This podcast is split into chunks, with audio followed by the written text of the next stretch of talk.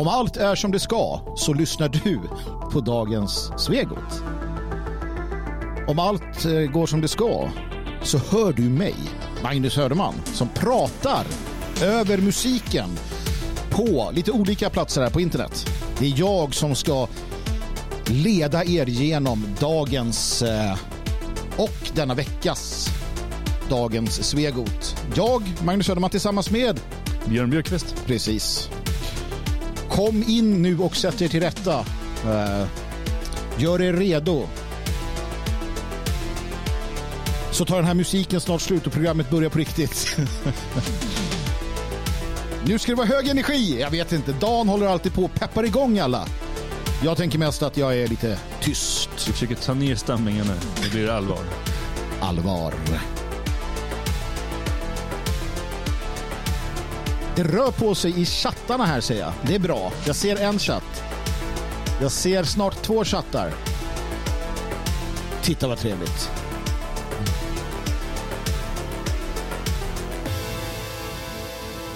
Nu är det bara en och en halv minut innan vi börjar. Wow! och vi hade fest i helgen. Det ska vi prata om. Mm. Vi ska prata om festen i helgen. Vi ska prata om vad som händer i Sydafrika. Vi ska prata om Anders Ygeman. Vi ska prata om Björn Björkqvists upplevelser under helgen. Det finns mycket att prata om.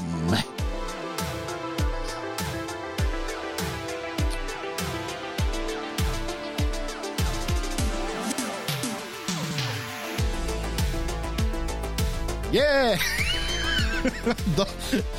Björn blir alltid lika chockad när jag låter det här. Björn, du måste hjälpa till. Peppa upp lite. Lyft taket, Björn!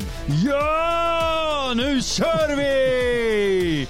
Där skulle man ju tagit med när musiken stegrar. Men, ja, precis. Men samma. Vi lär oss. Vi lär oss att det här. Det här kommer bli alldeles fantastiskt bra tror jag. I slutet på veckan. Hur bra som helst kommer detta bli mina kära vänner och fränder. Har någon sagt i någon chatt att de hör oss eller? Ja, eller står vi bara och pånar oss för oss själva? Det är lite oklart, men jag tror att människor hör vad vi säger och gör. Och nu så är det dags. Välkomna allihopa, välkomna varmt, varmt, varmt välkomna till dagens Egot. Denna första, första Första vad? Augusti. Augusti, året är 2022. Jag heter ja. Magnus Söderman och med mig i studion har jag Björn Björkqvist. Björn Björkqvist! Fantastiskt, vad kul vi ska ha. Dan Eriksson är inte med oss. Han har en vecka utav annat för sig, vilket gör att då vi får rodda det här, Björn. Och det tror jag att vi kan göra ganska bra. Ja, vi har varit med förut. Vi har ju gjort det här ett tag, så att eh, det ska nog bli bra. Och eh, jag tänker att vi direkt hoppar in på att prata om den stora begivenheten som hände här i helgen i Svenskarnas hus. Denna baluns, denna alltså år, årets eh, händelse utan, utan tvekan. Va? Mm, mm, mm. Och, och, du, eh, Björn, var ju i allra högsta grad inblandad i detta från början till slutet som inte har sett egentligen ännu, för det fortsätter. Slutet är ju inte klart, dessvärre. Nej, för att huset eh, huset behöver eh, restaureras efter Återställas. detta. Ja, det är mycket att göra. Det, det, det är kanske inte så mycket så här, eh, resa väggar och sånt utan, utan de höll. Utan det är mera taket höll på att lyfta vid något tillfälle under, under eh, kvällen. Men det ligger kvar. Det ligger kvar absolut och, och, det är en hel del som sagt som vi ska fixa med här efter sändningen och så. Men uh, men, men, men, men, tack och lov så hade vi väldigt bra medarbetare som var med, funktionärerna som har hjälpt till och gjort grovarbetet egentligen Eh, Eh, och det är för oss att, att eh, fixa det sista. Men Björn Björkqvist, berätta lite. Dina upplevelser från helgen. Lite, lite kortfattat här, för vi ska ju gå vidare sen och, och, och prata om allvarligheter. Men vi börjar på, på topp tänker jag, så går det sakta neråt. Ja, ja det är ju riktigt och rätt. Eh, nej, jag vet inte vad, vad, man ska säga egentligen. Det var, det var ju eh, det fria Sveriges årliga sommarfest här i helgen och um, ja, för, för vår del så började det ju ganska tidigt. Vi var här strax innan tio och började um, göra de sista förberedelserna. Tack och lov hade vi gjort ganska mycket förberedelser veckan innan. Mm. Så att det var lite grann att fixa med då. Uh, det var sådana här hoppborgar som skulle blåsas upp. Men det visade sig att det, det sköttes med maskiner. Så att det var inte... Du hade laddat lungorna. Ja, jag tänkte hur ska det här gå? Men det, det gick väldigt fort faktiskt och smidigt. Och uh, inte heller, jag hade ju föreställt mig um, om det nu skulle göras maskinellt att det skulle vara sådana dieselaggregat som skulle stå och brumma och låta massor. Men det var tyst och ganska trivsamt. Så att, mm två stycken fantastiska hoppborgar där till barnen där de kunde skutta runt och, och um, få ur sig all överskottsenergi. Mm. Ja, det där är viktigt också. Vi försöker alltid tänka på att göra det så bra som möjligt för barnen just för att när barnen är glada och har något att göra då blir föräldrarna glada och då kan de ägna sig åt annat viktigt som att prata och träffa varandra. Precis. Så att första delen av, av eh, festligheterna fram till 18 var ju så att säga öppet för allmänheten. Det var barnens dag, det var allt som har med det att göra ute, i, ute i, eh, på den stora gräsmattan och kunna spela kubb eller vad man nu vill. Och, ja, umgås helt enkelt. Och, och, ja, och lite fiskedamm och det var ju levande musik och det var, ja, det var riktigt gemytligt var det. Mm. Men varför såg det ut tidvis som att Dan Eriksson skulle få en stroke? Det började en dag, någon, någon dag innan och sen fortsatte det och blev liksom eskalerat uh, under, under tiden. Jo, det berodde på att vi hade ju ett sånt bra program. Ja, vi hade ett fantastiskt program. Alltså det var, det var trubadurer, det var liksom... Och det är ju inget man får stroke av. Nej, nej, absolut inte. Och utländsk, en utländsk eh, artist, min, min barndomsidol skulle komma och det är så mycket kul. Och så började det med att någon bröt en axel. Och ja. så var det någon annan som inte kunde. Ja, det var mycket grejer som dök upp i sista stund. Ja, verkligen i sista stund. Mängder av stora problem och så mycket ska inte komma på en gång så plötsligt så gick vi från fyra musiker till en. Ja, men i slutändan gjorde det någonting. I det stora hela gjorde det ju inte det. Det är Nej. klart att det hade ju varit roligt att se de som inte kom. Såklart. Eh, det hade det varit. Men, men uh, ur festlighetssynpunkt så, så gjorde det i princip absolut ingenting. Nej. Det var ju en fantastiskt trevlig kväll från början till slut. Nu var jag ju borta en liten stund och då, just under den timmen där jag var iväg så, så hände ju det mesta tydligen. Ja, precis. så att jag missade ju. Men, men nyckelharpa var ju fantastiskt att um, uppleva och, och eh, sen hade vi en pianist som spelade oerhört bra som jag hörde när jag kom tillbaka men inte hann se. Nej. Eh, du talade, hörde jag, jag talas om. Absolut. Dan Eriksson talade, hörde jag talas om, missade båda. Jag talade, det, det var jag med på. Det, det, är bra. Det är bra. Så, eh, och, och Barney spelade ju gitarr väldigt länge fick han göra eftersom mm. att han eh, blev ensam där med, med gitarr. Ja, även uh, Urskogen spelade ju lite grann också. Precis. Så, att, uh, nej, så det, det hände mycket och som tur är så har vi ju väldigt uh, musikaliska medlemmar och, och så, så att det, det löste sig. Ja, och, och, vi är ganska härdade som både jag och, och, och, Björn och Dan naturligtvis och många andra som har varit en del av den här oppositionen länge. För att förr i världen, då hade det kunnat sluta så här. Allting är klart, allt är inköpt allting är på plats, allting ska precis till att börja. Då kommer polisen och säger dra härifrån, vi griper er alla, det här, ni får inte vara här längre, det är liksom upphört mötet. Eh, eh, lokaluthyraren tar tillbaka nyckeln, lurar till sig den på ett sätt eller annat, så står man där. Mm. Så var det förr i världen. Mm. Det hände om och om och om igen.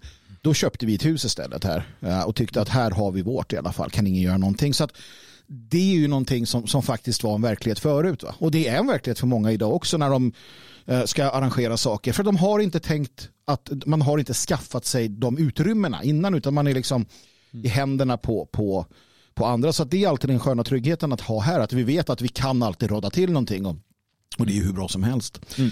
Eh, jag ser här att, att det, det, det, rullar ju en text här att ni inte ska missa eh, det är Sveriges sommarfest den 13 juli på den här sändningen som går på YouTube tror jag.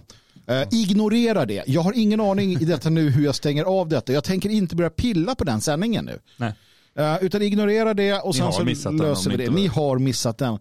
Uh, så att um, vi gör helt enkelt som så, Björn Björkqvist, att vi går vidare och går in på det första ämnet för dagen. Mm. Och jag tänker att vi ska röra oss utomlands. Vi ska röra oss till Sydafrika.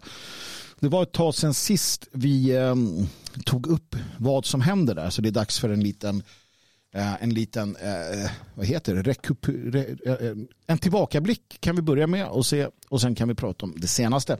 Mm. Eh, det är ju ett, eh, ett elände i Sydafrika har varit sedan det vita styret lämnades över.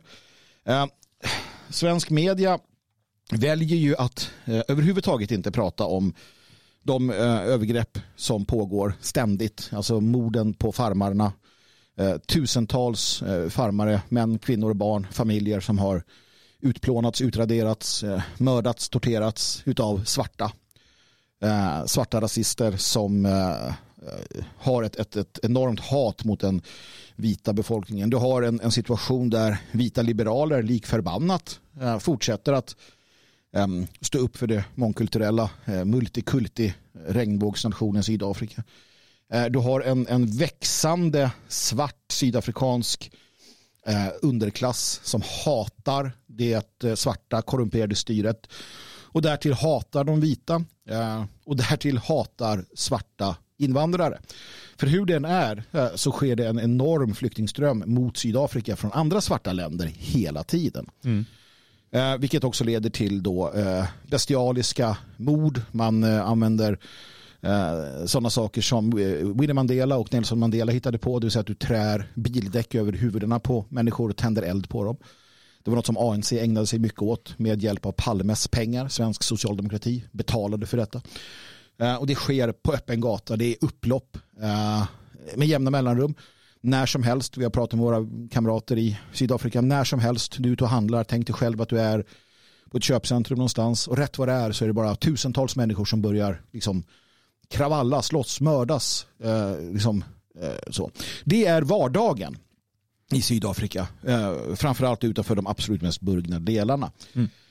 Eh, och Sydafrika går definitivt mot, mot någonting. Det, det, har varit på gång länge, det har kokat länge. Och det som händer nu som visar att det kanske är närmare än vi tror eh, den här attacken mot vita. Det är när Julius Malema, en eh, tidigare ANC-medlem, eh, numera oppositionspolitiker, svart revolutionär, bolsjevik, kommunist och ledare för Economic Freedom Fighters, går ut och säger att det är på gång en kommande, som han säger då, ledarlös revolution.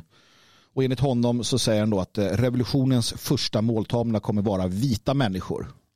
Men också då landets svarta elit. Och, eh, känner du till Malema någonting, Björn Björkqvist? Och, och eh, hur tänker du kring att han säger det här och att det ska vara ledarlöst och så vidare?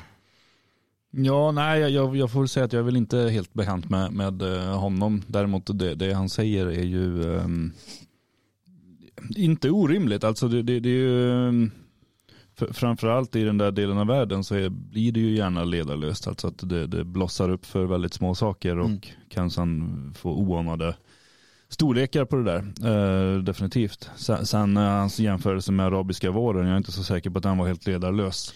Nej, precis. Han gör ju det, det, den jämförelsen själv då, säger att det här kommer bli som arabiska våren. Mm. Nej, det var araber. Uh, det här är inte araber. Nej. Så att om man tyckte att arabiska våren var stökig så det är ingenting mot hur det tenderar att bli när subsahara afrikaner drar igång. Mm, nej, precis. Det, det, är mm, två väldigt olika, olika saker. Och även hur, hur, det var upplagt. Alltså, arabiska våren var ju ändå väldigt tydligt understödd utifrån. Och fick väl eh, både ekonomisk hjälp och, och hjälp med uh, strategier och sådär. Uh, och det är ju inte omöjligt att det kommer hjälp utifrån till det här också. Men däremot så tror jag definitivt att det kommer bli så pass ledarlöst så att det är i princip omöjligt att stoppa också. Är det inte ledarlöst då går det alltid att förhandla med någon. Mm. Men finns det ingen ledare så är ju förhandlingen utesluten. Nej, och då är frågan också vad, vad innebär det när han säger att det blir ledarlöst? Alltså hur, hur tänker han? Jag tror att det han gör här är att han piskar upp en stämning. Ja. Han, han sitter ju på bästa sändningstid Eh, och säger att det, det här är på gång, det här kommer hända, det kommer vara ledarlöst. Hör ni det? Alla som lyssnar, det är ledarlöst, alltså ni går bara ut och vad gör ni? Jo, orden är ju tydlig, döda vita, mm. det är det första. Mm. Och döda svarta eliter, det är det andra. Mm. Så han ger ju marschorder genom då, med benägen hjälp av utav eh, sydafrikansk massmedia. Mm. Eh, sydafrikansk massmedia och de eliterna som känner att de sitter, som sitter eh, säkra tycker han väl. Um, och händer det, då kan vi konstatera. Och jag tror att det kan, det kan ligga nära till hands. Alltså. Det, det har varit en krutdurk under lång tid. Och, um, och, det, och, det, är ju inte bara... Alltså, hatet riktar sig mot vita naturligtvis. Det finns liksom... Det har funnits med hela tiden. Uh, men han tar upp de svarta eliterna och där har du ju, han är ju som sagt bolsjevik i grunden. Uh, eh, och uh, Sydafrika är ju ett, ett korrupt land. Jag menar, det är ju en, det är en fallerad stat. Um, mm. ANC, uh, African National Congress, har ju liksom burits av västvärlden sedan de fick makten. Um, och, och, det har pumpats in miljarder åter miljarder. Uh, man har helt omdanat Sydafrika från en apartheidstart där den vita befolkningen hade kontrollen. Och det såg ut på ett visst sätt då. uh, till att den svarta, idag har vi alltså en svart apartheidstat. Mm. Eh, du, du, får till exempel inte äga, alltså ett, ett, ett, företag som är tillräckligt stort måste ha en svart ägare. Det är bara så. Man bytte ut polischefer, jag, jag vet jag känner en vars far eh, var polischef. Han blev bara ersatt av en fullständigt, som man sa, en fullständigt oduglig svart patrullerande polis som bara, du är du chef. Mm. Och det gick åt helskotta. Ja, ja. och så där ser det ut i hela Sydafrika. Vita sitter numera i, i fattigläger eh, tillsammans med svarta. För att det har inte blivit särskilt mycket bättre för svarta heller. Varför man ofta kan höra från svarta befolkningen att vi vill ha tillbaka det vita styret, vi vill ha tillbaka apartheid. Ja, nej, alltså det är ju mycket som har blivit sämre. Brottsligheten har ju stigit, alltså våldtäkterna har ökat, det, det har ju varit på alla sätt och vis och, fattigdomen breder ut sig eh, betydligt mer än tidigare för mm. svarta. Så att det, det, det, har inte blivit lyckat för någon. Nej, Nej det har verkligen inte. Och eh, den här retoriken från, eh, från Julius Malema är ju inte ny. Han dömdes ju faktiskt för hets mot folkgrupp eller hatbrott eller vad det var för för några år sedan. Efter att han har sjungit en, en gammal ANC-sång tror jag det är som, som, går ut, som heter då Döda boen. Mm. Som går ut på att man ska döda eh, framförallt de självägande vita bönderna. För det är alltid de självägande vita som, som är det värsta som finns här. Och, och det har man ju gjort. Alltså, säkert uppemot 4 000 har, har slaktats eh, sedan, eh, sedan ANC tog, tog över. Uh, och, och, senast nu, den, alltså mellan den 9 och 8 juli så hade du då våldsmankravaller. Uh, förra året var det och, och det blåser, blossar upp hela tiden. Och när vi pratar kravaller i Sydafrika uh, då pratar vi liksom inte uh, vänsterextremister i Kreuzberg som kastar sten på polisen. Utan vi pratar alltså skottlossning och framför allt pratar vi macheta, vi pratar huggstickvapen, vi pratar som sagt necklacing när man får tag på någon. Och, och, och, och, vi pratar kvinnor och barn. Alltså vi pratar att de här utan att blinka. Eh, det har ju kommit rapporter från våra kamrater där nere hur man slår liksom små, alltså barn och ungdomar till marken, häller bensin på dem, tänder på och springer därifrån. Eller dansar runt i någon form av segerdans. Alltså det är vad som pågår. Mm. Eh, och det här är någonting som, som då den den vita västerländska medien inte pratar om. Men det finns en brutalitet som övergår mitt förstånd, Björn. Ja, men det, det är ju inte, jag vet inte, det, det är inte mänskligt på det, på det sättet som vi lägger i, i begreppet i alla fall. Mm. Utan det, nej, det, det är ju fruktansvärt och det kommer ju definitivt att uh, urarta mer och mer. Och oavsett om, om, han hade, om han berättar om det här nu eller inte så, så är det ju konstant liksom bara något som ligger och kokar och ibland så kokar det över och, och någon gång kommer det ju bli riktigt illa. Den stora frågan blir också hur, eh, hur kommer eh, Ryssland och eh, Putin eh, hantera detta? För att han eh, tillsammans med Kina, alltså, vi har ju den stora händelsen här att, att Ryssland eh, är eh, avskärmat nu och man söker nya och man har haft tidigare hyfsat bra eh, samarbeten med Sydafrika. Um, Kina har ju i princip köpt upp halva Afrika. Vi vet, och det här är också sånt som man inte pratar om, men Kina bygger ju infrastruktur i, i Afrika. Mm. Man är där, på, på, inte som vita var, för vita var där eh, och vi använde Afrika, vi tog naturresurser men vi lyfte också länderna, befolkningarna. Ja. Kina är mest där för att eh, ta det de vill ha och visst man får lite vägar och sådär men det är inte så att man, man gör särskilt mycket mer.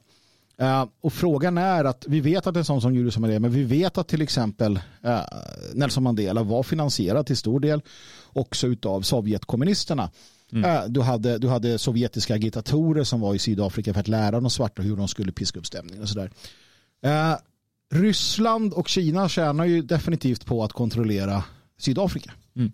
Och med den här typen av enorma problem så och ett väst som inte bryr sig om någonting längre, förutom att vara woke, så känns det som att det är några som kan dra nytta av den här situationen. Uh, och, och och underblåsa det våld som väntar så är det Ryssland och, och Kina. För de verkar vara helt, helt ointresserade av liksom att, att uh, att det skulle vara anständigt där eller någon annanstans tycker jag det känns som i alla fall. Mm.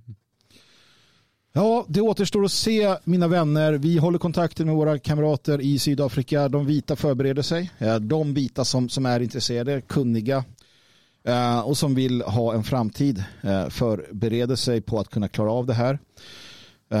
Men det sorgliga är som sagt att se trots alla dessa övergrepp som sker, det är så uppenbart, så, så, så, så vill fortfarande vita liberaler där eh, ha det.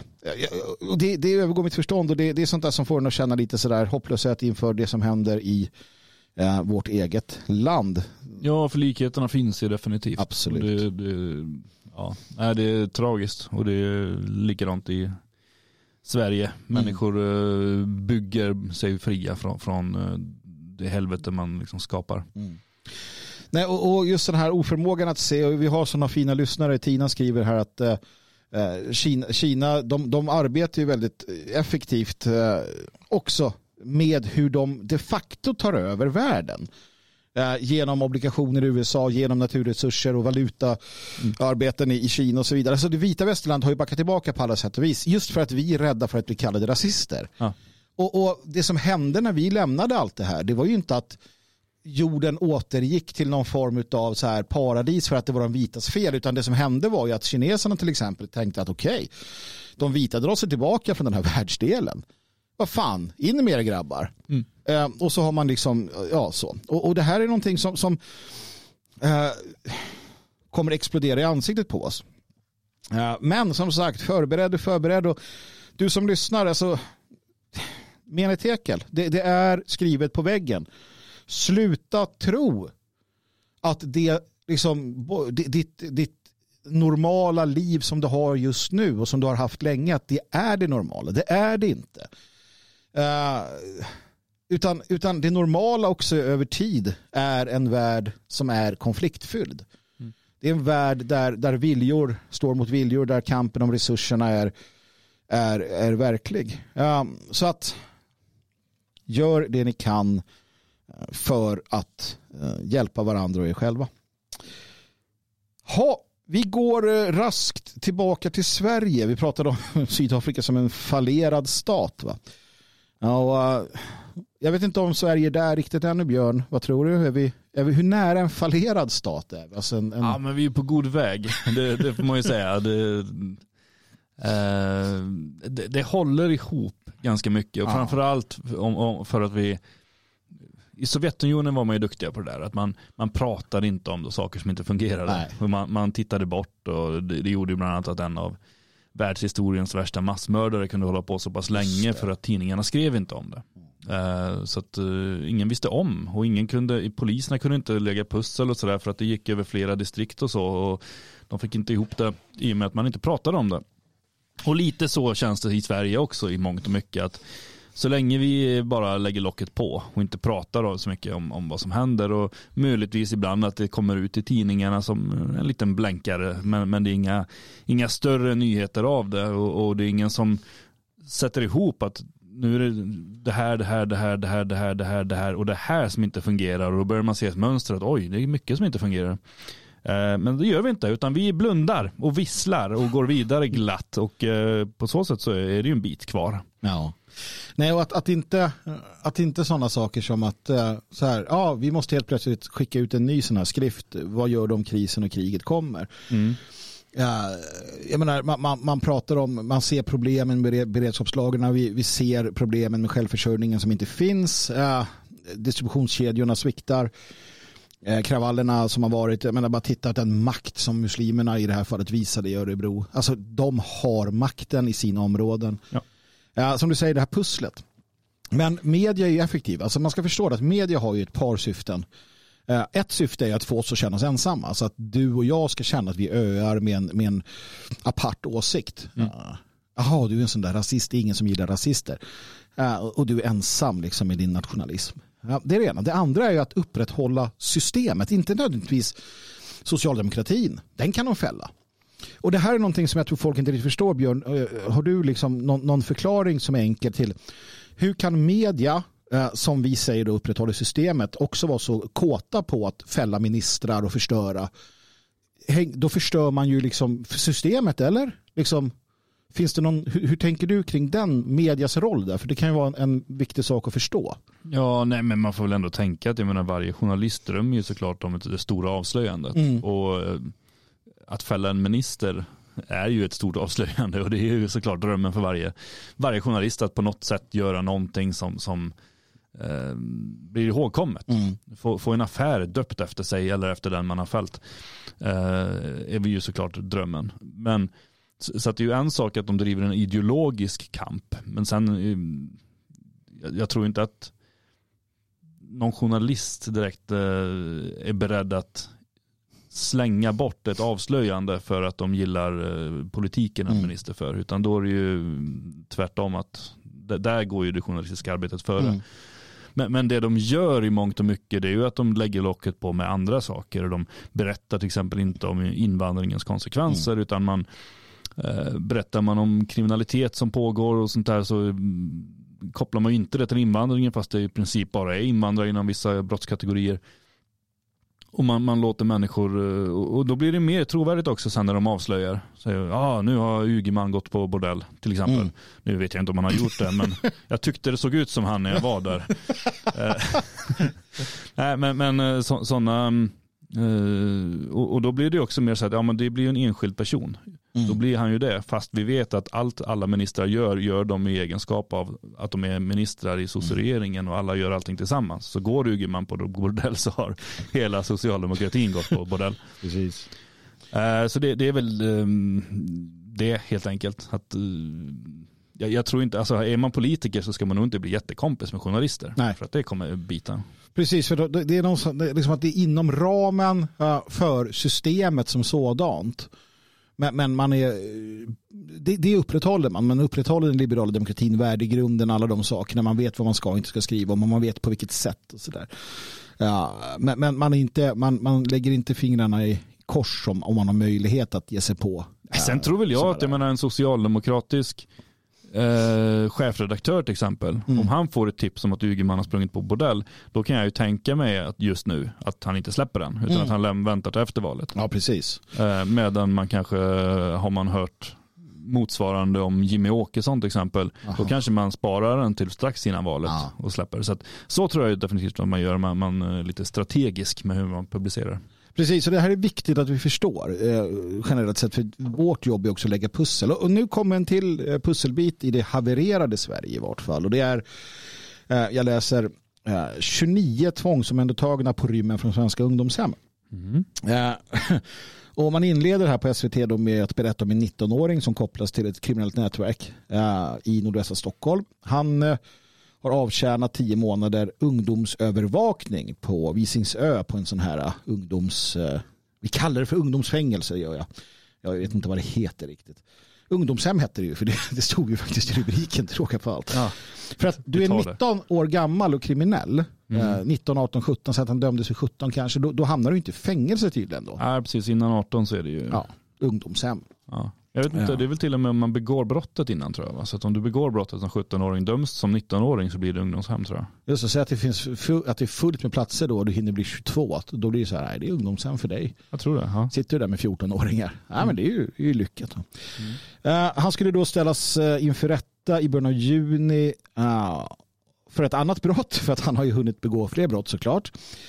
Och, det är en del av det här, de här kriminella gängen då som pågår och så. Men Uh, ja, han, han rymde då och, och då fick rättegången mot honom och den andra då skjutas upp och så vidare. Mm. Och, och, han är ju inte ensam utan jag läser här att uh, den här 19-åringen är en av många som rymt från statens 21 ungdomshem. Hittills i år har det skett över 260 rymningar. Det är ju ganska mycket får man ju säga.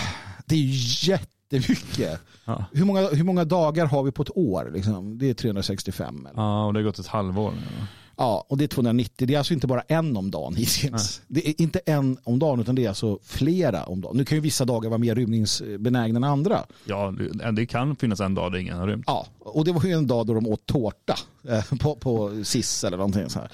Ja, men alltså, eh, här har vi ju ett, ett, ett haveri eh, utan dess like. För, om, vi, om vi börjar från början, alltså Jag tror ju inte alls på någonting av det här med, med hur de hanterar ungdomskriminalitet. Men tanken är ju att du, du tar då en ungdom som har hamnat snett. Vi kallar det för att hamna snett. Mm. Han lyfts bort från den miljö där han hamnar snett.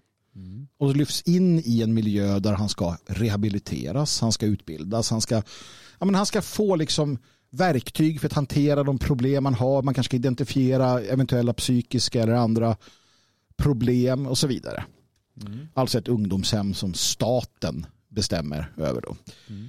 Eh, och det verkar ju inte fungera va? för de verkar ju bara rymma därifrån. Och jag läser också att man har på den här Visingsöanstalten då eller hemmet då, så har man haft problem med våld. Personal har tvingats låsa in sig i väntan på polis. Och, och det här är inte första gången som vi hör om sånt heller Björn? Nej, det är det definitivt inte. Det, det, det, verkar som att, det verkar som att det är snarare regel än undantag att man har den här typen av problem på ungdomshemmen. Ja, ja men så är det ju. Men sen finns det ju, jag vet inte, jag antar väl, jag är ingen expert på ungdomshem, men jag antar väl att det är ungefär som vanliga fängelser, att det finns olika grader av hur stängt det är. Ja, Att en del är i princip som en bondgård man bara glider runt på och gör vad man vill. säkert. Medan det finns andra som, hoppas jag, som är betydligt mer stängda. Ja. Men läser så här, nyligen blev en tvångsvårdad kille fritagen efter att ett fönster brutit upp med en, en vinkelslip.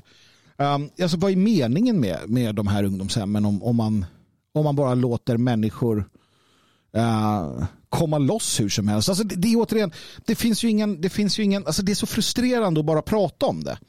För att hur kan det vara så jävla svårt att hålla människor instängda? Hur kan det vara så jävla svårt att upprätthålla en inlåsning? Uh, Jo, antagligen på grund av, av sådana saker som värdegrund etc. etc. som har helt fördärvat de människor som arbetar här. Eller vad tänker du där? Ja, nej, men det är som med det är, ja, dels är det väl så, men jag tror också att äh, återigen så har samhället inte hunnit med. Alltså att, mm. för att saker är så pass annorlunda. Det var säkert inga som helst bekymmer att hålla lite stökiga ungdomar inspärrade för 40 år sedan, för 50 år sedan, för 100 år sedan. Uh, men det är inte samma typ av ungdomar idag. Det, är inte, det ser inte likadant ut. Det är väldigt, väldigt annorlunda. Det är väldigt få svenskar skulle jag tro som är inspärrade, eh, i alla fall för tyngre brottslighet. Mm. Uh, och då blir det annorlunda, det blir inte samma sak. Uh, svenskar, även kriminella svenskar har någonstans haft den här överenskommelsen att uh, ja, ja, men polisen är, är där för att stoppa oss och, och lyckas de så accepterar vi det. Liksom. Mm. Sen är det klart att en och annan rymning har väl säkert skett i alla tider. Men, men, men saker är annorlunda. Det finns ingen som helst respekt för samhället hos en viss typ av klientel. Och det har förändrats. Och, och då står vi där nu plötsligt. Så här, så, vad är det som händer? Varför mm. stannar de inte där vi säger? Vi, satt, vi sa ju till dem att de skulle sitta kvar. Nu har de gått. Ja, Nej, det var ju uh, någon annanstans, någon sånt här ungdomshem, ungdomsfängelse, vad det nu kallas för, där Alltså så här, de vuxna som arbetar där, jag, jag, vet inte, eller de vuxna som arbetar som att det också fanns barnarbetare på plats. vi, vi, har också några barn som, som, är, som tillhör personalen, men det är sällan de, jag, jag vet inte hur jag tänkte riktigt. Men nåväl, de vuxna som arbetar där, det är de jag vill prata om. Uh, nej, jag, jag, tror också det att uh, det, det vi pratade om en artikel i, eh, vad var det, Fokus eller någonstans tidigare, där man, där man resoner, nej det var det, det var ju en, en forskare som stod och sa i, på bästa sändningstid att okej, okay, så här är det. Vi, vi pressar ut socionomer och högutbildade, framförallt kvinnor eh, i den högre utbildningen idag. Männen verkar helt oförmögna att klara av en, en värdegrundsbaserad högre utbildning. Eh, eller ointresserade av det i alla fall. Eh, så kvinnor pressas igenom, eh, blir socionomer men som han sa, de lär sig överhuvudtaget inte hur kriminalitet bland till exempel ungdomar fungerar. Mm. Eh, framförallt inte bland eh, invandrarungdomar. Vilket gör att de kommer ut med en massa känslosås. Mm. Det är vad de har. De, här här är liksom uh, unga dam, uh, nybildad eller ny, nybliven socionom. Här är dina redskap. Mm. Känslosås av olika det slag. Va? Lite feminism, lite särarts, lite, det är lite hbtq kanske. En släng av trams. Uh, alltså det har du i bagaget. Du kan allt det där. Mm. Så kommer en kille på 16 år som har skjutit huvudet av någon. Mm. Och som är helt död i blicken. och svart i själen. Och ser dig som det liksom bara något jävla CP. Och där ska du sitta då. Och de kan ju inte det. Och jag tänker att det kanske också har spilt över då på de här eh, eh ungdomshemmen. T- inte alla, jag, jag känner till en som arbetar på sånt där och han, han är inte sån. Va? Men jag tänker att de nya generationerna som kommer ut i den högre utbildningen etc. etc. och hamnar här är helt oförmögna som du sa att också ta hand om dem på plats. Ja, ja men så är det. Och det är ju också så, jag kan tänka mig att, att en mjukare linje och så vidare eh, hade kunnat fungera på en del ungdomar för 40 år sedan. Eh, av många olika skäl och bygga någon form av vänskapsrelation som gör att folk inte vill rymma för att då vet man att då får den här vakten problem sen efteråt. Och sådana saker. Men, men samhället ser annorlunda ut och det är någonting helt annat. De kan slänga varenda utbildning de har. De är inte värda någonting. Det är hårda tag som gäller. Ja, och det är väl det som det kommer bli till sist. Det är ju svårt att se hur ett sånt skifte ska ske. Jag menar, vi har haft, vi hade, nu var inte det på ett ungdomshem, men vi hade ju mordet av den här unga, uh, unga tjejen som jobbade på ett häkte uh, i Huddinge var det va? Mm. Ja, det kommer jag inte ihåg, men Ja, min händelsen. Huddinge har, jag tror det. Men i alla fall, hon blev ju alltså ihjälslagen. Ja. Uh, och, och det är ganska brutalt. Mm.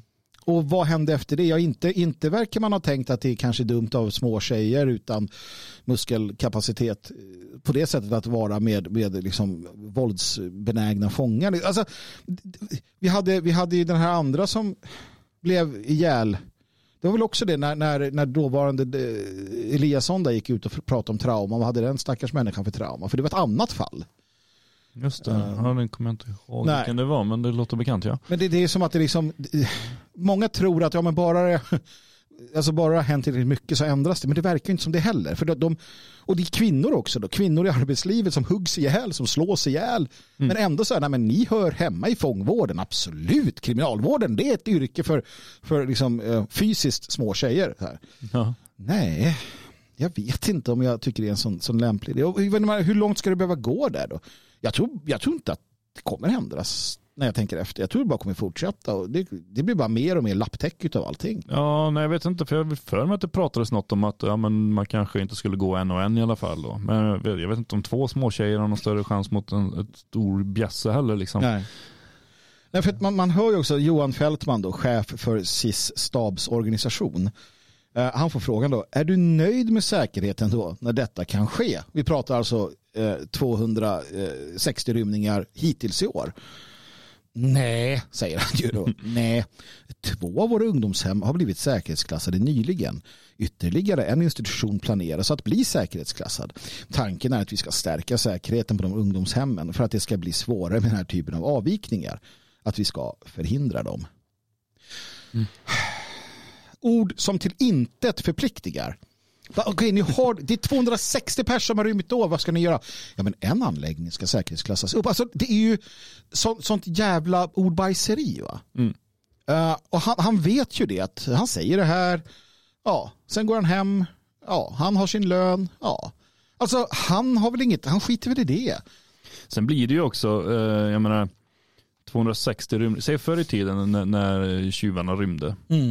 Det var ju ganska lätt att hitta dem sen. Så här. Antingen så gick de ut och satte sig utanför bolaget och blev fulla. Liksom. Ja. Eller så stack de till någon släkting eller anhörig. Det var lätt att kartlägga det om man visste. Så här. här har vi ju hela jorden att arbeta på. Jag menar, det är människor som sticker och sen ja, men då sticker de till, till morbror i Libanon och så blir de kvar där borta. Och visst, inte mig emot att de sticker och aldrig kommer tillbaka. Men, men just ur, ur en straffsynpunkt så blir det ju lite dumt att man kan begå mängder av brott i Sverige och sen blir man inlåst på ett ställe där det är jättelätt att gå därifrån och sen kan man åka hem till sitt hemland och ha det gött. Det, det, det blir nästan lite grann att uppmuntra till att begå brott i Sverige. Ja, men precis. Jag, jag tänker ju då att alltså, svenska barn i allt väsentligt som, som växer upp i, under svenska förhållanden ja, med svenska föräldrar. Jag menar för min grabb ja, så, är ju, så är ju tanken på att ställa till det så att liksom ja, så att, så att man skulle hamna där på ett sånt där, det är ju en så här, nej fy tusan, det vill man ju inte, gud vad hemskt. Liksom, det finns ju alltid, och det är så vi växer, jag växte också upp så liksom, eh, när man blev den här stökiga tonårsperioden, det var ju hotet om konsekvenserna av ditt beteende när man liksom kastar sönder en Dora och snuten kom och plockade en och bara, ja, men alltså fortsätter du så här då hamnar du liksom, då tar vi det från mamma och pappa så slänger vi in det liksom, ah, shit, vad fan, det där vill man ju inte. Nej. Så då höll man sig lugn ett tag. Tills man gjorde något dumt igen då. Till nästa helg. Ja, nej, men man blev lite på fyllan och sådär. Men det fanns alltid en, en, det fanns alltid en tanke på konsekvensen där.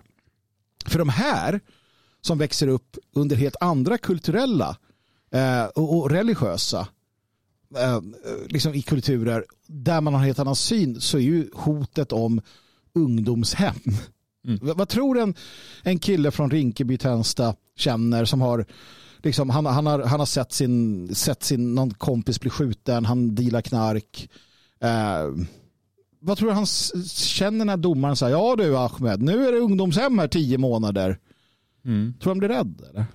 Jag vet inte, kanske lite rädd för, för um, typ hur hans far ska reagera eller ja. liknande.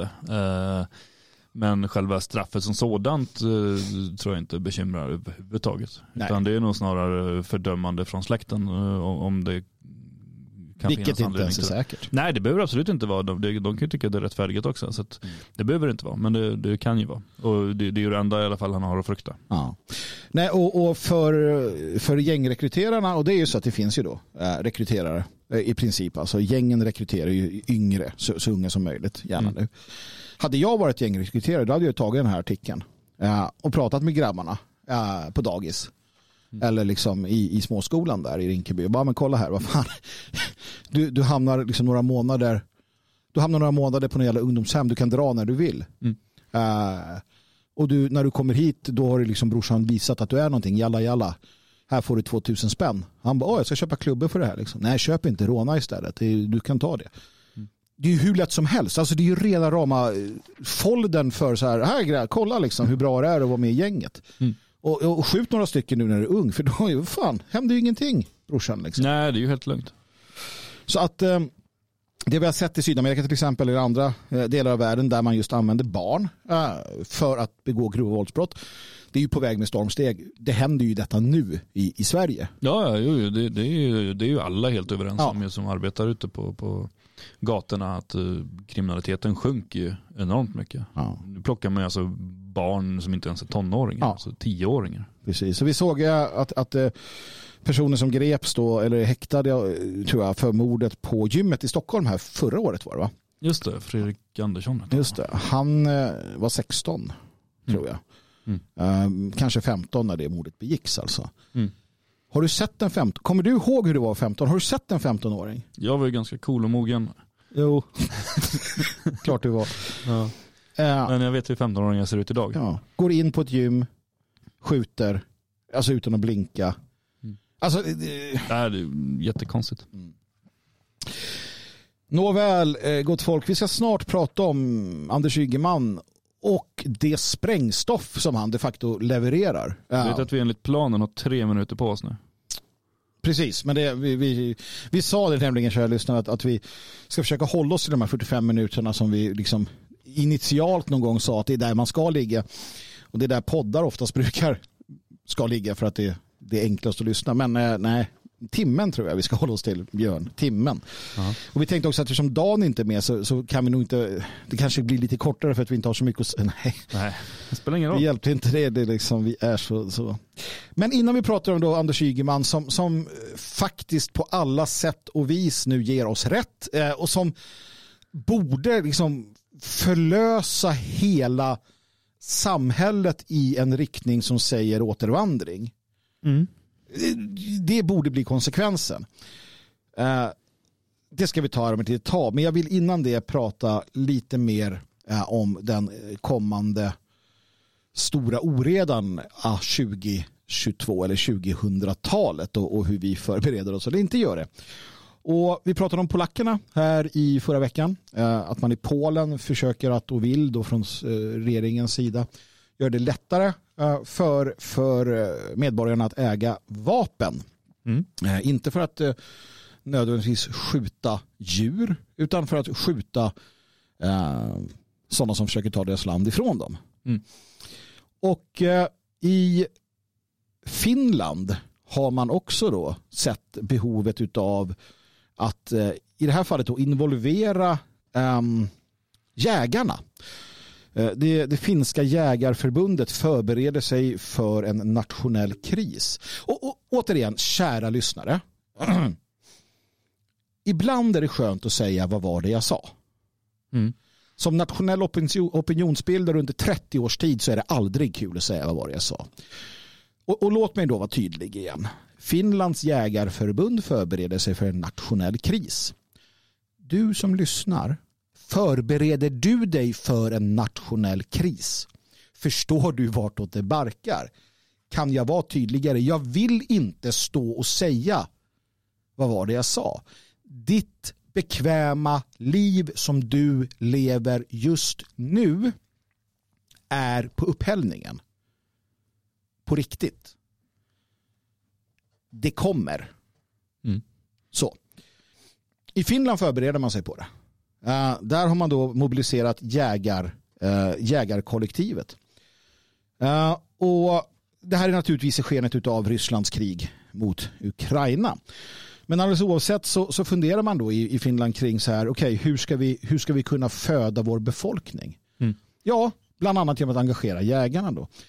Uh, att, att kunna då skjuta vilt. Alltså förstå hur, Björn, hur långt har det gått egentligen när man, när man som nation, alltså i Sverige pratar vi om att, att vi ska stänga ner elen i vinter. Ja. Nu är, nu är vi där, nu har de sagt det, att det blir säkerligen så. Framförallt i södra delarna av Sverige mm. så kommer man liksom rondera avstängningar mm. 2022 mm. ja, utav el. Några timmar då och då säger man. Ja. vi sa det för förut. Vad var det vi sa? Men skitsamma.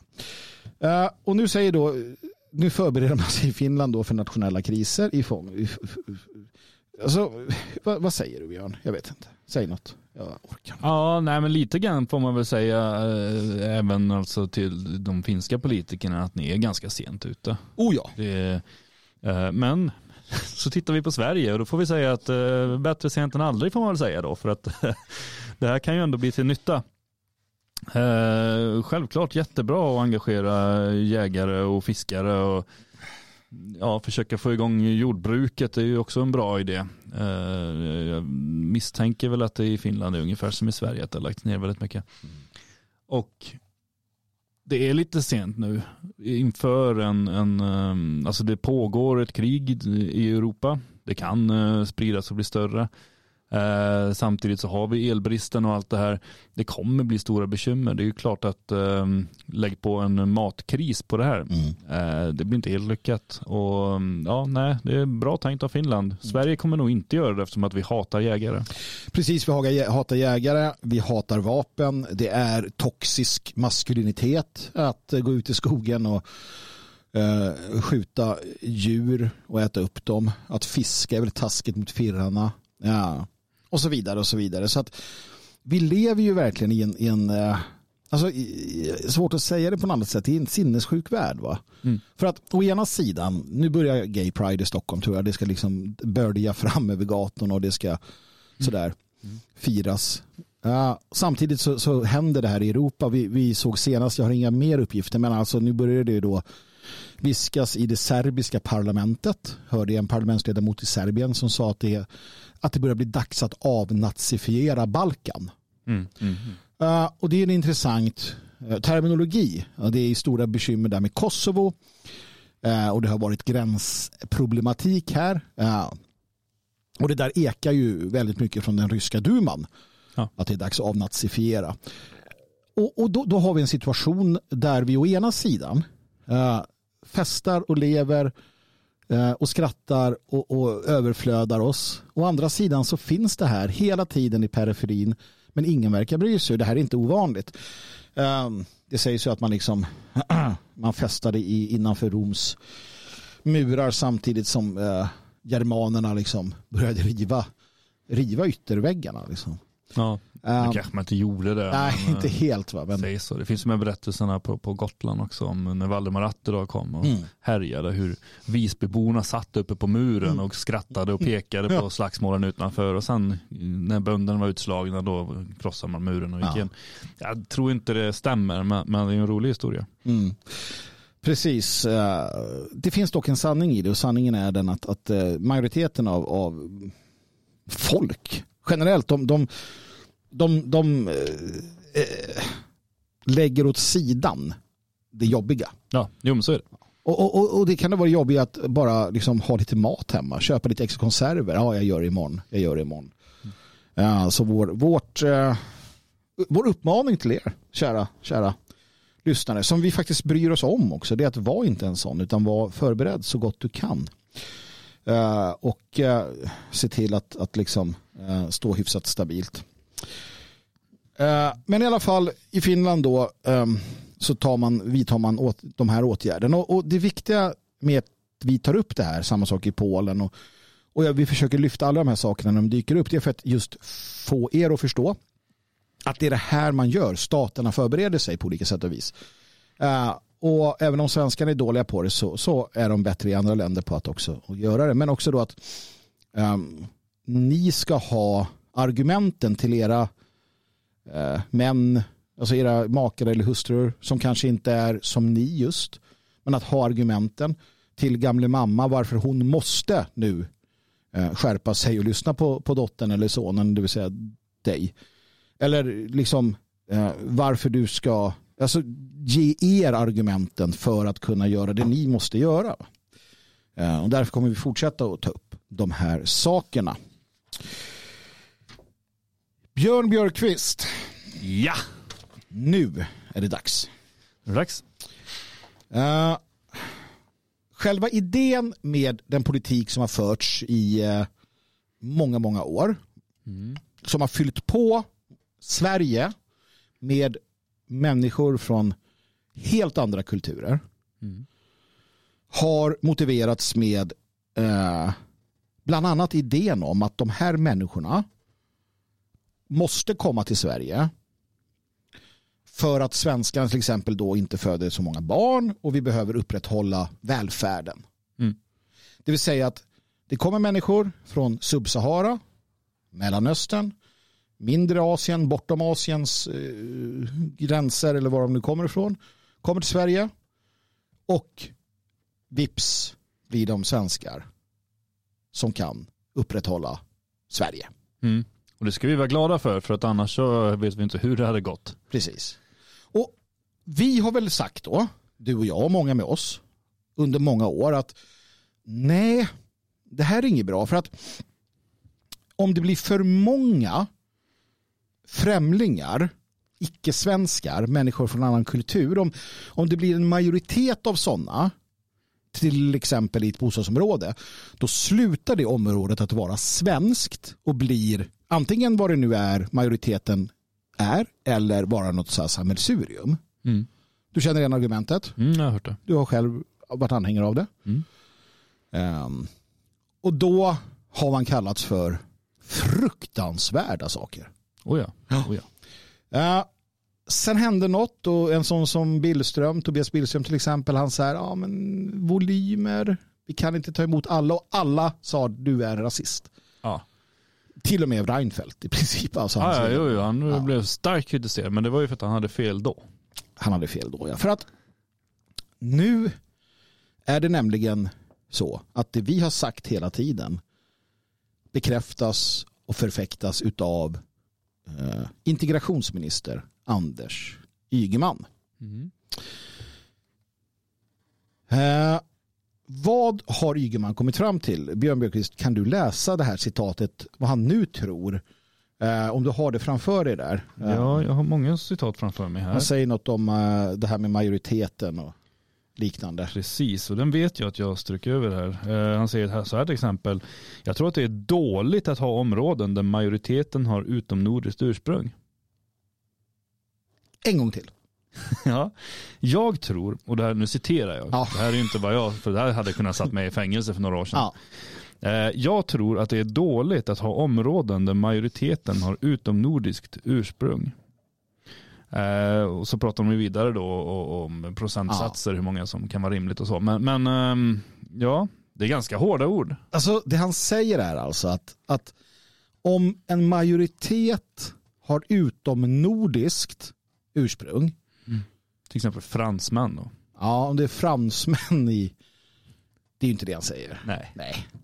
Uh, det han säger är alltså att om det inte är vita europeer framförallt svenskar, nord, nordbor, som utgör en majoritet i ett område så funkar det inte. Det funkar inte. Alltså, det funkar inte att byta ut befolkningen och tro att det ska vara Sverige. Nej. Det är det han säger. För han pratar majoritet. Så, så, så han säger som vi har sagt att egentligen ett nummerspel är det att om en minoritet, och där kan vi ju prata hur stor eller liten den minoriteten ska vara. Mm. Vi menar ju att om du tar in en minoritet, en liten, liten, liten minoritet av främlingar så kan det tas upp av folkkroppen. Ja, då måste det vara en väldigt liten Ja, minoritet. Det måste Som det det vara. har varit på historisk eh, skala om man säger. Precis, så det, det, det kan inte vara liksom för främmande. Tar du in en afrikansk familj från Subsahara Mm. så kommer det ta väldigt lång tid. Alltså väldigt lång tid innan den så att säga på alla sätt och vis kan anses vara s- liksom, Ja, då handlar det om många generationer. Ja. Om det är en familj. ja precis. Eh, så är det ju. Men tittar man jag menar bakåt, säg att det kommer några hundra valloner. Liksom. Mm. Det, det, det, kan skära sig lite grann precis där. Ja. Men, men det, är ju något som ganska snart äts upp av folkkroppen. Så säga. Precis, och som samerna då som har svalts till den grad att de inte finns längre enligt Björn Björkqvist. Ja. Men alltså, jag känner att det här är oerhört han säger. Alltså, det här är sprängstoff. Det här är det här är o, jag ska inte säga osannolikt. För att han gör det ju medvetet. Mm. Och det här visar ju också hur beräknande de här jävlarna är. Då. Ja. Att man i, i år, årtionden för en viss politik för att sen bara vända på, på en femöring. Mm. Han säger ju det vi har sagt. Han säger det som Vitt motstånd sa i början på 90-talet för fan. Ja, ja, visst är det så. Visst är det, så. Det, eh, det gör han definitivt. Sen är han ju fortfarande dum i huvudet och har inga lösningar. Hur tänker du då? då? Eh, nej, jag tänker att han sneglar på Danmark. Och det ägnade vi ju ett helt avsnitt åt nästan. Jo, precis. åt vi- vilket misslyckat tänk det är. Eh, hans lösning är ju att blanda mera. Ja. Eh, det, det, ska, de här problem, eller det det handlar om väldigt mycket i den här debatten eller diskussionen är, är ju utsatta områden som Mm. det heter, socioekonomiskt utsatta områden. Och han vill börja titta på nya saker. Polisen har ju sin, eh, när de pratar om det, det är väl någon viss mängd kriminalitet och det är eh, människor som går på bidrag och Mm. vad det är de räknar in i det här. Ygeman är ju mer rakt på, han bara, vi ska prata ras. Mm. Eh, De som inte kommer från Norden, de ska vi räkna. Och, och, och där ska vi avgöra om det är ett bra eller dåligt område. Ja, för han har ju också, och det här är ju så jäkla, återigen, man blir, man blir så matt. Va? För att han, han säger det att eh, även om han inte vill betona ursprung lika mycket så, så, och så, så, så, är det ju så, han säger att de för det här är ju det de har tjatat om att det handlar om socioekonomiska faktorer. Så säger han då nu, de socioekonomiska faktorerna har också en etnisk dimension. Ja. Eftersom runt 75 procent av de långtidsarbetslösa har utomnordisk bakgrund, alltså de är inte vita. Mm. Eh, alltså det är inte vita europeer. Nej. Eh, utan det är alltså rasfrämlingar för att använda ett ord som han vägrar ta i sin mun. Då. Ja, för det är det som blir så dumt där, för han, han säger att i Danmark så pratar man ju om västerländska, Ja. eh, eller ja, människor med västerländsk bakgrund och människor som inte har det. Mm. Men det vill inte han göra för det tycker han känns rasistiskt, så då Mm. pratar han istället om utomnordisk. Men det är ju ändå samma sak, det är väldigt få franska gäng som glider runt på gatorna och slår folk med baguetter. ja, det är norm två.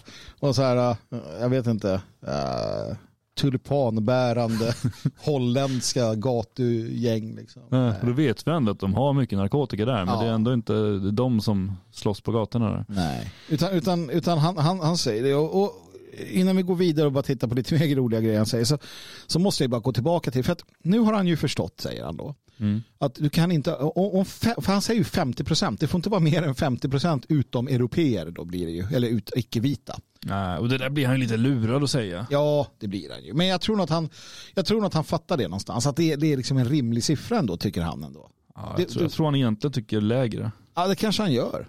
Kanske han gör. det, det, han får ju direkt en följdfråga. Han har inte tänkt så mycket. Det är Nej. det som är grejen med hela den här intervjun.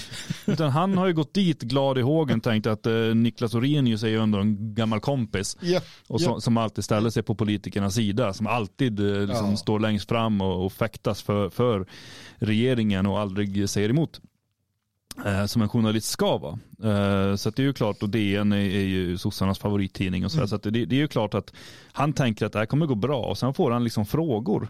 Följdfrågor, han får inte några speciellt starka kritiska frågor men han får följdfrågor och Ja. det, det blir lite för mycket för honom för han har förberett sina eh, pratminus där och sen kommer det plötsligt eh, andra frågor. Och då är det ju bland annat, för han pratar ju där om att det blir problem när majoriteten Mm. är icke-nordisk. Och då kommer följdfrågan att, okej, okay, så under 50 procent då? Ja. Och han bara, ja, varför inte? Ja, precis.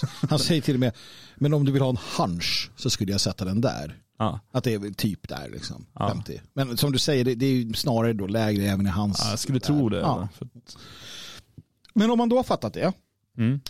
och det tog ju ändå 40 år, eller något. Ja, men om vi räknar BSS bildades 1979, Ja, varnade för det här. Precis. Eh, och det är ju drygt 40 år sedan. Ja. Eh, och han, han erkänner då att om du har en majoritet främlingar som inte är svenskar eller vita europeer så går det inte. Mm. Demografin i Sverige är ju väldigt tydlig med att hans politik och den politik han fortsätter att förfäkta inom en överskådlig framtid gör att svenskar är en minoritet i Sverige. Mm. Och vi är redan det, hör och häpna, i, i, i vissa liksom befolkningsskikt. Mm. Om vi ser hur det ser ut, vi, vi pratar om det havererade rättsväsendet, vi pratar om kriminaliteterna, vi pratar om skolhaveriet. Mm. De sakerna sker ju där svenskar eller europeer är färst. Det vill säga skolor med en majoritet utlänningar havererar. Mm. Skolor med en liten minoritet utlänningar fungerar. Mm. Så det betyder att om Sveriges befolkning demografiskt förändras så att svenskarna blir en allt mindre minoritet och främlingarna blir en allt större majoritet så säger Ygeman att det kommer gå åt helvete. Ja, Har jag förstått det rätt? eh, absolut, men jag tror inte han fattar det. Heller. Eh, för att eh, han får ju frågan här, men vad ska vi göra av dem då? För att han börjar ju titta på den här danska lösningen, vi ska bygga bort eh, utanförskapet. Och bland annat då lagstifta och vi ska se till så att det blir eh, lättare att få lägenhet om man har ett arbete i ett område där det bor många arbetslösa. Ja. Han eh, kravlar ju runt här för att slippa uttrycka sig rasistiskt och det blir väldigt mycket konstiga grejer. Och, det ska bli lättare för de här arbetslösa att bosätta sig i, i områden där det bor många som arbetar och så. Mm. Och då kommer den naturliga frågan, men hur, hur, hur ska det gå till då? För att jag menar, vem vill hyra ut till en människa som inte har jobb och aldrig kommer få det? Mm. Eh, Och då menar han ju att eh, ja, nej, men på, på, av de här områdena som finns, alltså, som vi pratar om, de här problemområdena, säg att det finns en i varje stad så finns det kanske 20 eh, andra områden som inte är problemområden. Ja. Där ska de bo. Ja, ja. ja men det, det, det är så man gör. Man sprider ut dem. Jajamän, jajamän. Just det, för det här är ju en klassisk socialdemokratisk paradgren. Ja, eller sovjetisk också. Sovjetiska också. Ja. Alltså, alltså eh, sociala experiment med befolkningar. Mm. Man sitter och teoretiserar i sina fina hallar, sina fina salar blir det nog, Mm. och bestämmer att så här gör man. Och så gör man det och så skiter man fullständigt i konsekvenserna. Mm. För att de drabbar ju inte po- politrukerna. Mm. Så att S-lösningen är att det ska aldrig vara för många av dem så därför sprider vi ut dem. Eh, Det ska vara lika jobbigt överallt. Det ska vara lika jobbigt överallt. Då. Och sen det här att, att det vid ett tillfälle slår över till att vi blir en de facto minoritet totalt sett överallt på alla sätt. Det, det skiter han i för att då är han död. Ja, nej, för han, ser ju ordagrant här då, så här, var ska de bo då? Men jag kan ju tycka att den här frågan är så konstig. För i alla städer som har utsatta områden så finns det väl 20 områden som inte är utsatta. Varför ska en nyanländ bo i, de områden, i just de utsatta områdena? Eh, och sen så får han en följdfråga på det och svarar eh, vi kanske ska eh, fundera på om eh, kraven på inkomst och försörjning måste vara lika tuffa i hela kommunen. Det kanske, och menar, då måste det vara kommunala bostadsområden han pratar om. Ja. Att, att kommunen helt enkelt medvetet och med flit ska gå back och bara, ja men ta de här, här har vi ett område vi kan hyra ut husen jättedyrt men vi hyr ut dem billigt för mångkulturens skull. Ja. Och där kommer den här gamla idén om att, att egentligen så, så var det ju inte så att de var utomnordiska eller icke-europeiska utan det var ju att de inte hade pengar eller inte. Så ger vi dem bara, om vi bara ger de här gratis bostäder då.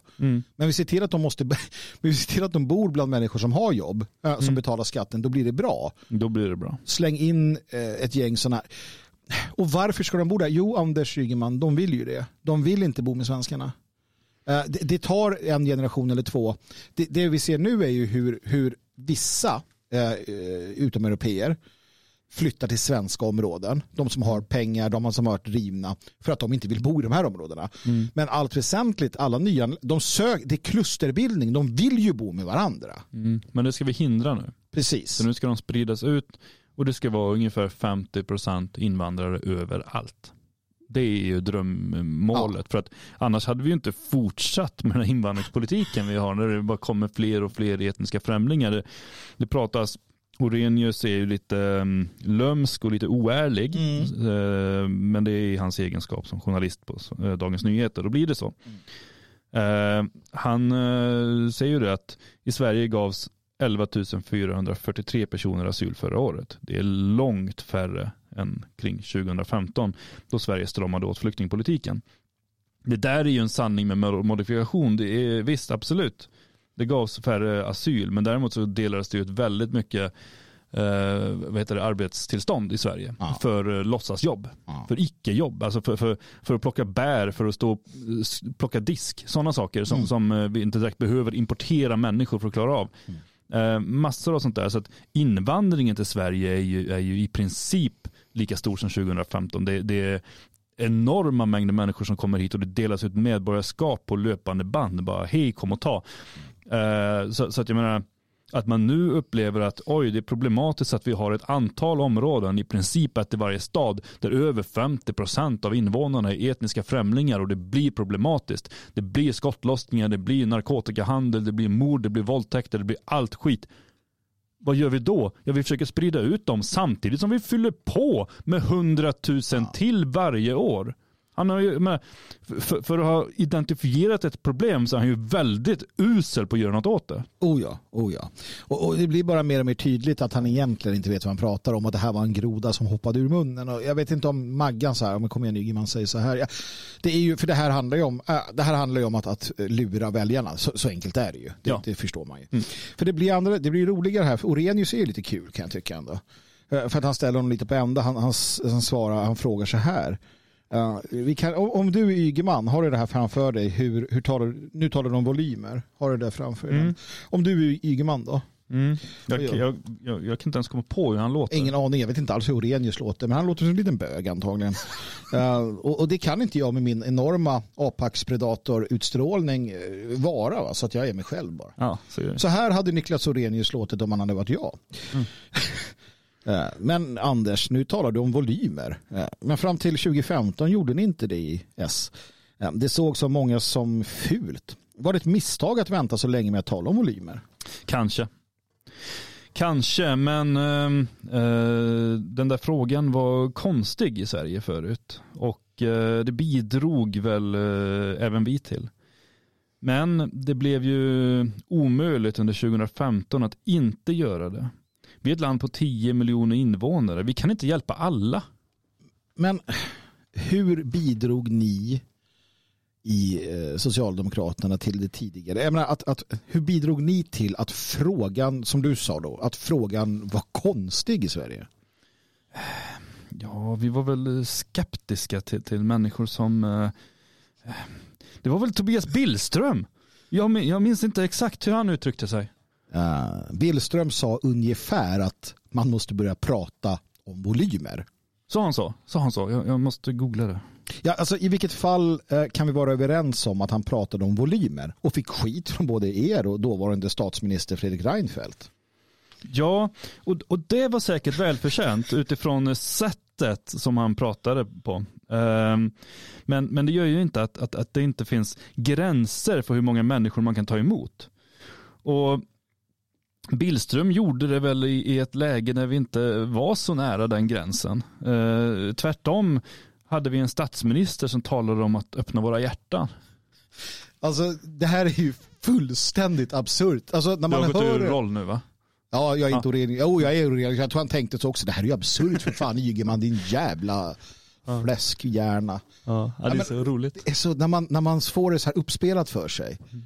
Och bara, ja, nej men Ja, och det var säkert välförtjänt då. Den där jävla Billström. Då, ja för då var vi inte nära den gränsen. Nu, nu är vi det. Fast, ja, jag vet inte. Det är ju återigen där att, att hade man som politiker, nu menar jag ju att man var långt över gränsen även då när man pratade om det. Ja. Men jag menar, hade det ändå varit så att man tycker att nej men det var lagom då, 100 000 nya om året ungefär. För det Mm. var vad det var. Eh, då borde man ändå kunna säga att men tänk om det blir en stor kris.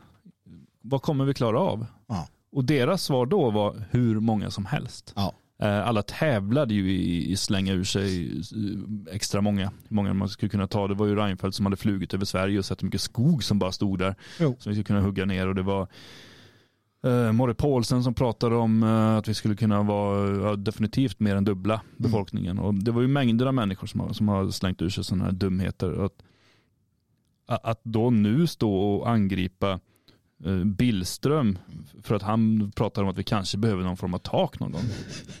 Nej, det var fel då, för att då hade vi inget tak. Mm. Nej, precis. Ja. Och hans tak var ju inte särskilt eh, sympatiskt Nej, heller. Det var, det var det inte. väldigt högt. Nej, men här ser vi ju då eh, hur det har svängt. Eh, och, och, och Ygeman går ut och, och för fram detta i, i, till del ganska klassisk socialdemokratisk politik. Eh, Mm. Faktiskt.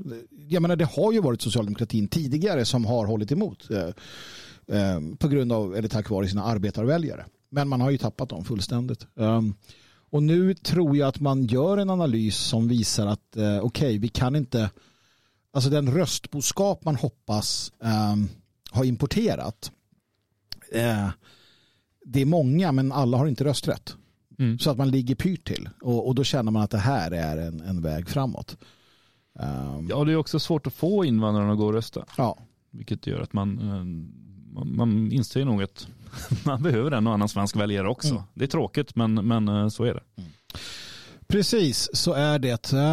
Som sagt, Ygeman kommer ju undan med det här. Han erkänner det vi har sagt i alla dessa år. Vad var det vi sa? Ja, det är sorgligt att svensken inte har lyssnat tidigare på, som du sa, BSS till exempel, när den tiden begav sig. Då hade vi kunnat stoppa det här. Vi hade kunnat hindra det här. Vi hade kunnat hindra det lite senare också. Ja. Uh, nu befinner vi oss i en helt annan situation. Nu får Ja. vi ju sortera runt folk, flytta på dem. Precis, Eh, och eh, haveriet fortsätter. Och eh, de kommer undan med att säga det. För att han kommer inte eh, käppjagas i media utav detta. Det verkar inte som det i alla fall. Vissa extrema ETC-skribenter möjligtvis kommer.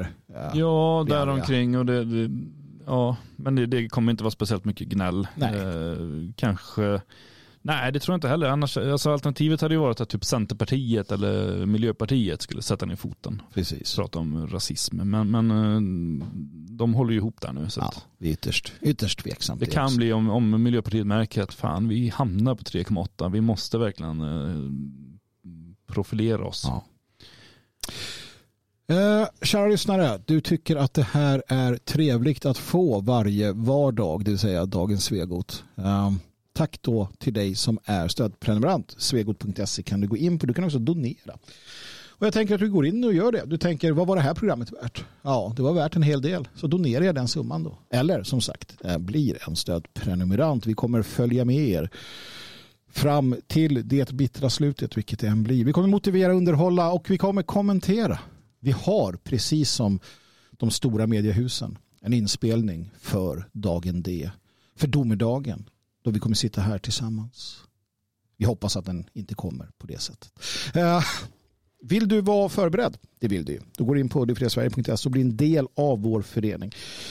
Bli en del av den gemenskap. Du utnyttjar föreningen för att skapa dina egna eh, dina egna sammanhang, sociala sammanhang och nätverk. Och glöm inte, för i helvete, ensam är inte stark. Ensam är bara ensam. Så sluta vara ensam.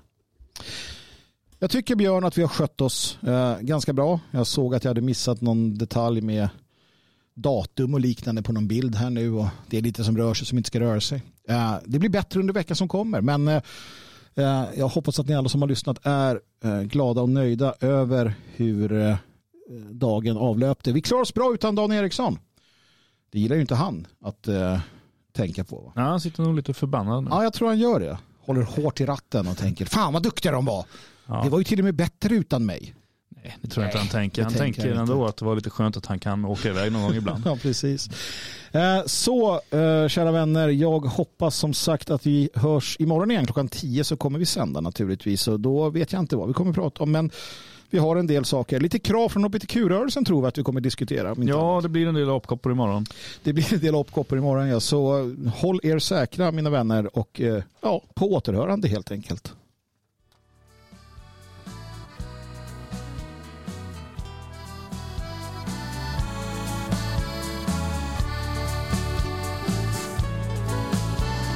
lördagskväll när lusten blev för stark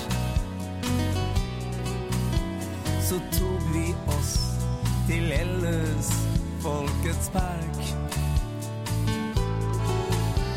Vi kom där ur vår taxi, allt var bra. Georgsson och Jane Brink och jag. Stripless och flamingo Vodka, grogg med Singo kallar vi för Ellers special. Vi kom där ur vår taxi, allt var bra. Georgsson och Jane Brink och jag